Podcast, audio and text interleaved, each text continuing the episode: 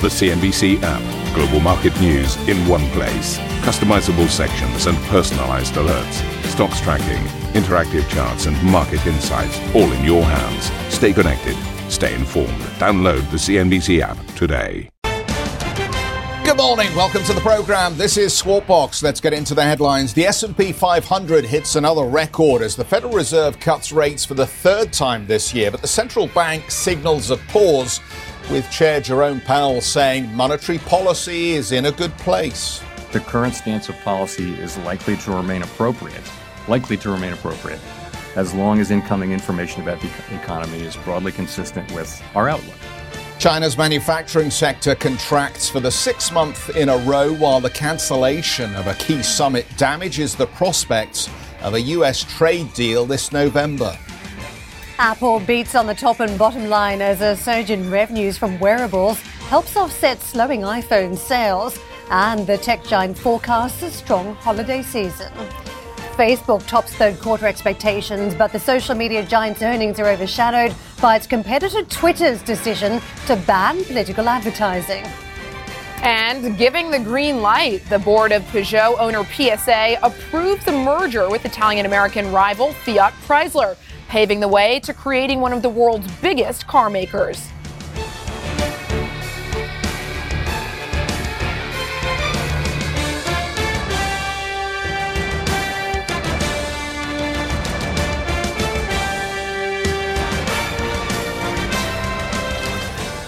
So let's kick off with the Federal Reserve. Uh, we got a 25 basis point cut. That is the third consecutive time this year. However, the central bank signaled a pause in the easing cycle by removing the words, quote, act as appropriate from the policy statement.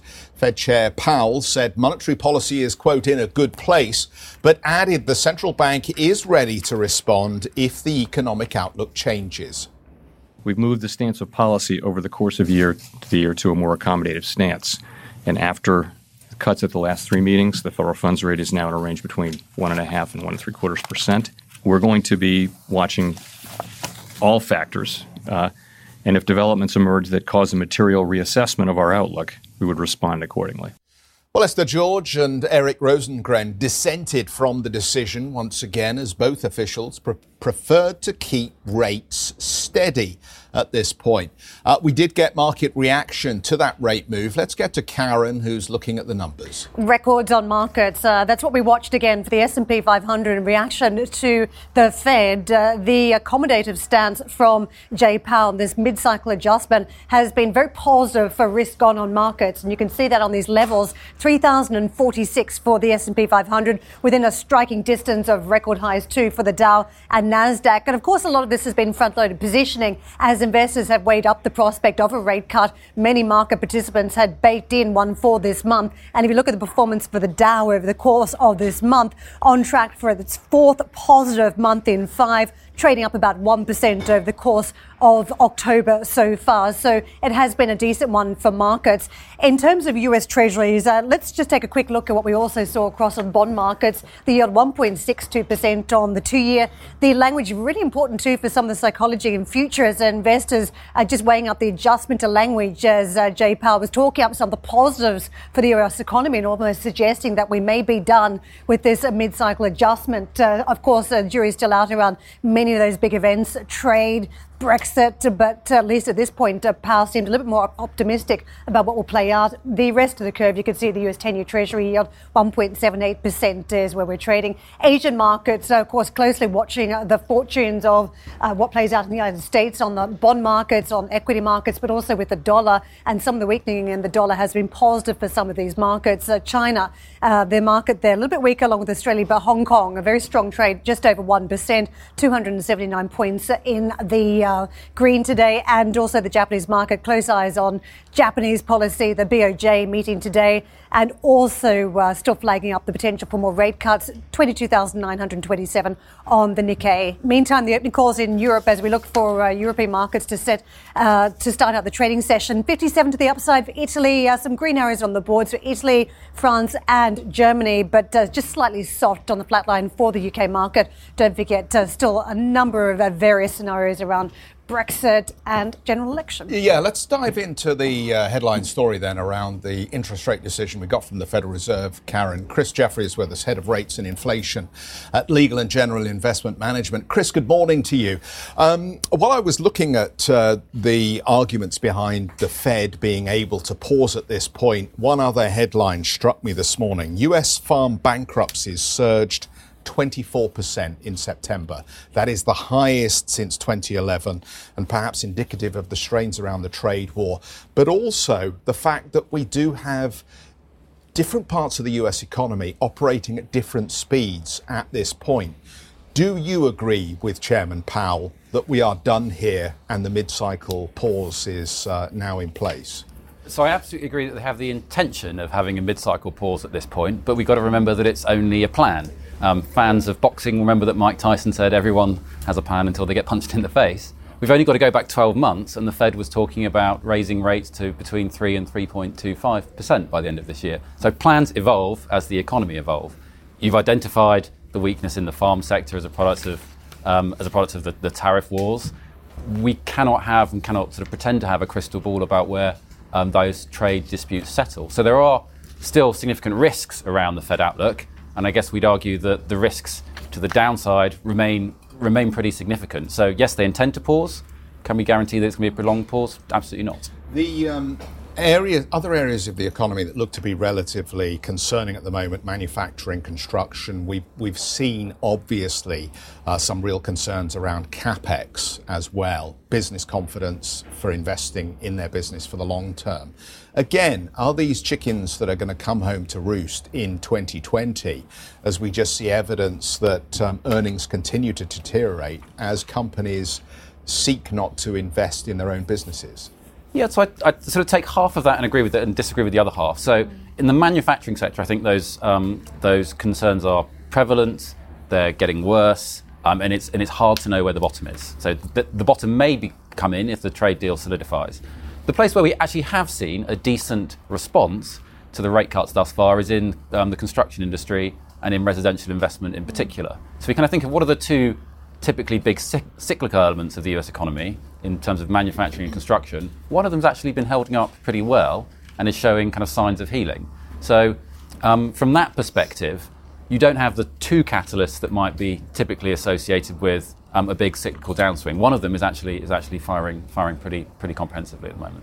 Now, in terms of market reaction, as Karen just showed us on the boards there, we saw all three major indices end in positive territory yesterday. Do you think the Fed has created a path for risk to rally into year end?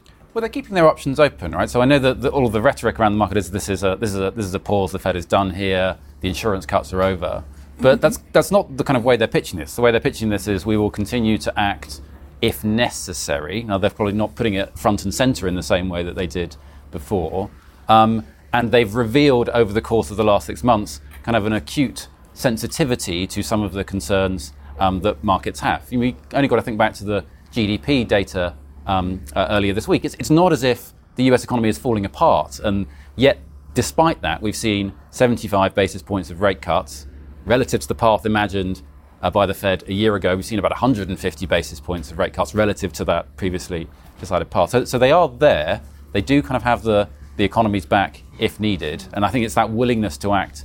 Um, although it's although it's not emphasised as much in the statement, the markets still have confidence in that. We were talking to Keith Skeoch yesterday uh, from Standard Life Aberdeen. His message was that you've got expectations so strong that there would be a rate cut delivered. There's really no option for the Fed.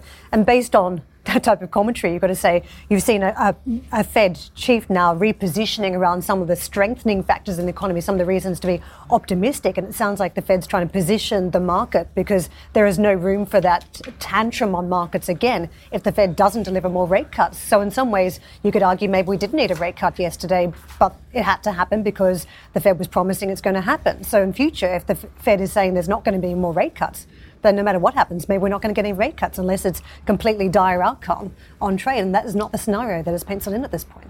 Yeah, I mean, there's been a decent repricing at the short end over the course of the last few months. So um, the rate cut yesterday was pretty much locked into market pricing, but the outlook over the next 12 months has been subject to a bit of flux. So that's moved up something like 35 basis points um, from the from the low. Uh, so we're now in a position where going forwards, the market is looking for something like one more rate cut, having been in a position where it was looking for two or three. The, the, the, the, um, the hurdle to them delivering one additional rate cut is not especially high. They would still frame that as being part of the insurance policy rather than being a response to a big kind of cyclical event. So I think, so I think the market has moved to a much more balanced position now than it was about uh, six to eight weeks ago. Typically, we used to look at the inflation rate and we would be trying to judge whether there was a, a, motivation for the Fed to be active on policy. And this time around, we're looking at growth uh, and ammunition that the Fed might have for a future crisis, a whole bunch of different scenarios come into the mix. If you consider what played out in China today, we saw some deflationary forces at play in that economy with uh, some of the survey data on manufacturing, also on services. And there's a feeling that even there's, if there's a phase one trade, do- trade deal, that deflationary forces continue to exist for the global economy. Do you buy into that? Do you think there's still going to be pressure for months to come that could have an impact on inflation globally? Yes, so I think um, so. We're used to we're used to a world in which um, you know, the US sneezes and the world catches a cold. Um, but increasingly in this cycle, China has been the dominant driver of the marginal contributions to global growth. So if you, irrespective of how you measure global growth, if you look at where the marginal growth has come from in the last five years, China is the single biggest contributor. So the slowdown in China, we've got to try and conceptually sort of split how much of this is about the trade wars and how much of this is about a genuine slowing in domestic demand due to problems in uh, the shadow banking sector, due to the attempts by the Chinese authorities to de- delever to me, it's not obvious that this is all about the trade wars. You look at kind of indicators in China that, in principle, shouldn't be that sensitive to um, external exposure. They're still pretty weak. So I think absolutely we kind of need to worry about that slowing in the Chinese domestic economy.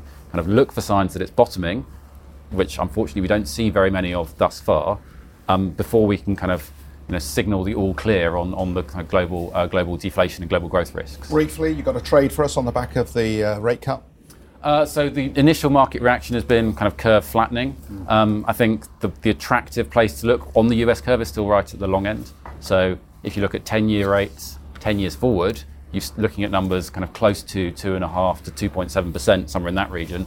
That's exceptionally high on a global basis. Um, so as a place to kind of look to take risk, that long end of the US curve. Nice to see you this morning. Thanks very much for coming in, helping us out. Chris Jeffery, head of rates and inflation at Legal and General Investment Management.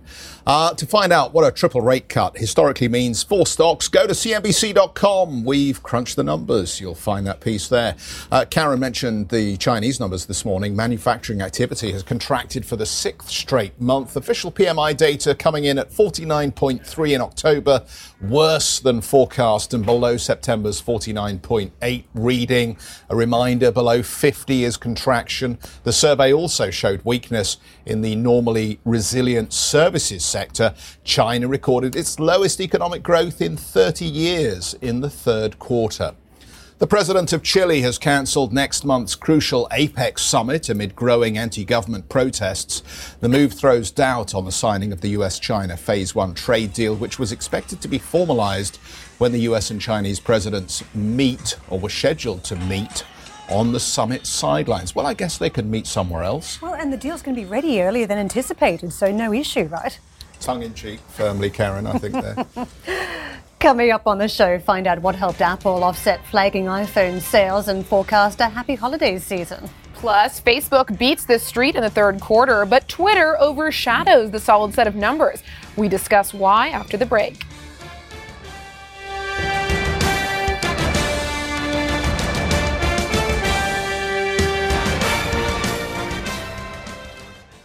A CNBC signature event.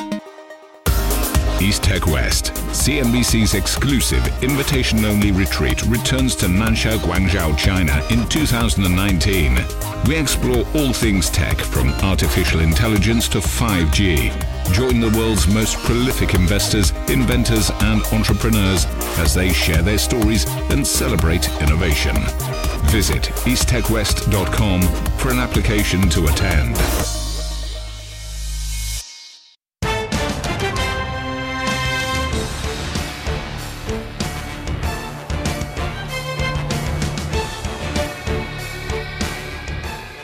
All right, well, welcome back to Squawk Box. Let's dig into some of the earnings that have come through this morning, starting with Carlsberg. Carlsberg has come out with organic revenue growth of 3.1% for the quarter. They said in terms of the regional performance, they saw solid earnings performance in China and Western Europe, which more than offset challenges in Russia. And uh, in terms of that top line growth in Western Europe, it was solid in spite of challenging comparables from the very warm and dry summer last year, while uh, they did face difficult comparables in Russia. Uh, so the number, the number to be looking at here is a 3.1%. That's the organic revenue growth for Carlsberg. Of course, Carlsberg very reliant on Western European markets relative to its competitors. So uh, good to see that they've seen solid earnings performance in that region. Just pouring through Zalando, a bit of a disappointing uh, number from this company about a year ago, which saw the share price tank. And don't forget, this is a market darling in the e-commerce uh, online fashion space. And you've seen a little bit of recovery since that disappointment uh, back around September last year. The numbers now, the company's talking about uh, an outstanding growth story today. 1 billion site visits in the third quarter. Obviously, it's still a key metric for some of these online fashion retailers. Uh, the sales growth picked up in the third quarter. It saw those very strong visits to its site. Uh, typically also points to key markets and not the ones you would think. It talks about Spain, the Nordics, and Czech Republic. The company's adjusted earnings before interest and tax uh, was also better than expected, rising to 6.3 million euros. Expectations uh, were that uh, that number would be minus 11 million, so truly a beat on that number. Also, when it comes to uh, the uh, overall loss, 38.9 million from a year ago, that was where it was. So you can see the improvement from that result and uh, sales jumping 26.7% to 1.52 billion euros. That is just a fraction above what was expected by the analysts. Let's talk about Apple while we're in the earnings space. Apple shares uh, rose slightly in after hours trade after the tech and retail giant beat fourth quarter revenue and earnings estimates. Uh, the numbers were boosted by a strong performance in both its services and wearables division. The latter, which comprises watches and headphones, saw 54% revenue growth. The iPhone maker also issued a bullish outlook for the holiday season. Meanwhile, shares in Facebook jumped over 4% in extended trade after posting a beat on both the top and the bottom lines alongside better than expected daily active user numbers. I'll just mention Paddy Flood has joined us from Schroders. This is very much in his wheelhouse. Paddy, welcome to the program. Morning. Nice to see you this morning.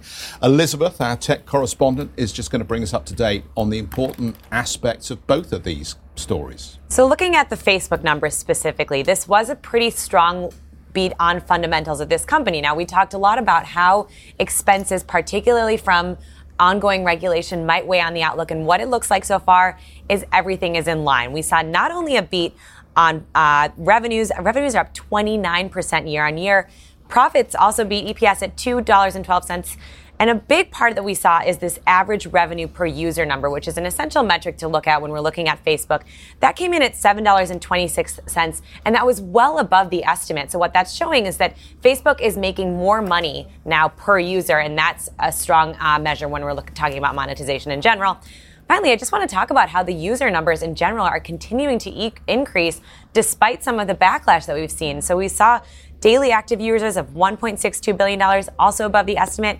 In total now, 2.8 billion people use Facebook, Instagram, WhatsApp, or Messenger every single month. So we're talking about an increasingly big user base, even when we're in the billions of numbers. So this, uh, these figures kind of help explain why we're seeing that 5% move higher in Facebook shares. I, I, know there was a positive reaction in when it comes to Apple, right? I mean, you saw this focus on wearables. It's right through all the commentary. Wearables, wearables, it's on the move, it's, it's growing, it's fantastic. But if you look at the numbers on the iPhone sales, still a huge gap in revenue produced from wearables versus from iPhones. What, 33.36 billion from iPhones versus 6.5 thereabouts from wearables. Absolutely. How so, can they close the gap? And we've both seen the Internet of Things revenue expectations. Can they close? Absolutely. And one of the one of the um, interesting takeaways from this is that they're looking to maybe make that iPhone segment into more of a subscription service. So we've already seen how it, more people are leasing phones, for example. That's something that's worked particularly well in markets where people don't want to pay that thousand dollars up front. So if they can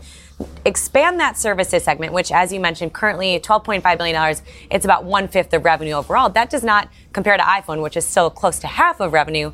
If they can merge those almost into one service, that's sort of this idea of how they're going to continue to make this a subscription company. And we're seeing that um, across the board. And we saw that when we saw if you get a new watch, you'll get it, the Apple's streaming service. They're kind of really, there's an effort to really bundle these together in order to keep people around and keep them in that system. Paddy, what do you think? Um, obviously, we've got a, a, a leap in um, how the markets um, analyse both Facebook actually and Apple at this point. Any concerns from you?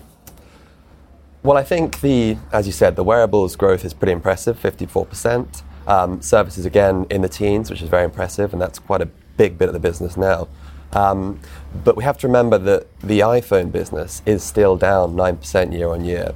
And although that's a marked improvement from what we saw at the start of the year, it's, it's still pretty weak. Um, we've had a good reception to the new launch going into next year with the 11. Um, and there's rumours of a new launch of an SE model going into next year. Both of those things could help the unit side of things. Um, but if we look at the pricing dynamic, it's a bit less positive. So they've cut iPhone pricing by $50 on the low entry range, i.e., the iPhone 11. And there's rumours that this SE model could be could be considerably cheaper than the current range. Um, both those factors make ASPs going into next year a potential risk, I'd say. One of the interesting points was that we there was less worry about China than we've talked about, and that's certainly been something that's weighing on the outlook for this company, not just from a demand side, but because of the tariffs. How do you view the kind of China picture for Apple, given that that's such an important piece of the picture? Yeah, well, it's, it's been very impressive what they've done to kind of stabilize the Chinese market. So after last year, where we had the warning, um, driven by slower Chinese growth, higher pricing, etc., they've done a very good job about stabilizing it, and that's been partly external factors like VAT cuts, um, but also their own actions. So pushing the trade-in program, financing programs, a bit of a price adjustment. All those things have been very positive. Going forward, we're still looking at a minus two percent number in China. Um, and it will continue to be tough. There are local players who are gaining share, who have cheaper offerings, and have moved further in 5G. So it's going to be a tough market, but they're doing the right things. Some investors, I understand, want Apple to start selling their iPhones on a subscription basis, and this came up in the conference call yesterday. And it sounds like Cook hasn't really ruled that out. As an investor looking at Apple, is this a path that you'd want to see Apple pursue? So I would say that Apple already do that to an extent with their financing programs. They do have a number of users who are on a subscription basis. But yes, anything they can do to push that further and make the business more recurring in nature would be a good a good development. Um, at the moment, it's done through their retail stores, which are about 10% of sales. So expanding that further could be a could be a significant positive, as it would help to shorten replacement cycles, make people stickier on the platform, etc. How do you say there? We're just uh, going to flesh out the Facebook story and also what's happening at rival Twitter, which has announced it will ban all political advertising on its platform from next month. In a statement, Twitter boss Jack Dorsey said he believed that, quote, political reach should be earned, not bought. Twitter's share price fell almost 2% in extended trading, although analysts don't expect the ban to have a large bearing on revenues. Twitter's move has raised the pressure on Facebook CEO Mark Zuckerberg to come good on his pledge to tackle online misinformation. But in his earnings call with analysts, Zuckerberg defended Facebook's right to show political ads, calling it a matter of free speech. We estimate that these ads from politicians will be less than 0.5% of our revenue next year. So that's not why we're doing this. To put this in perspective, the FTC fine that these same critics said wouldn't be enough to change our incentives was more than 10x bigger than this. So the reality is, is that we believe deeply uh, that political speech is important, and that's what's driving us. Paddy, what we're hearing there is potentially the risk of more fines if Facebook gets this wrong on political advertising. What we've seen so far is that you can spread falsehoods through these ads on Facebook. They're not going to tackle what is uh, pushed through on their platform.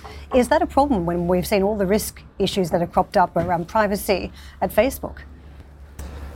Yeah, it's definitely an issue. Um, and, and going into next year, I think this is going to only increase in intensity in terms of, in terms of media scrutiny. Um, so yes, it's something I'd be concerned about as an investor. The underlying dynamics of growth look okay, but it's something definitely to monitor. Do you want to jump on this? Because, you know, we've just seen the comment 0.5% of revenues is how much this uh, type of advertising will bring in, but we both know the cost side of monitoring some of the content. That's been a problem for Facebook. Is that why they don't want to do it? Absolutely. And I, I think you can't underestimate how much this is sort of a microcosm of the bigger picture at play here with Facebook. It's trying to figure out what its role is not just on the political side, but in general when it comes to monitoring content on the platform. And if it starts to take one step to say, we're going to not allow any of this, we will block this on all fronts, think about what that means for extremist speech, for hate speech. There's wide ranging implications that extend into parts of the business that could have a bigger slice of revenues than just the political ads. Thank you for listening to Squawk Box Europe Express. For more market moving news, you can head to CNBC.com. Or join us again on the show with Geoff Cutmore, Steve Sedgwick, and Karen Tso, weekdays on CNBC.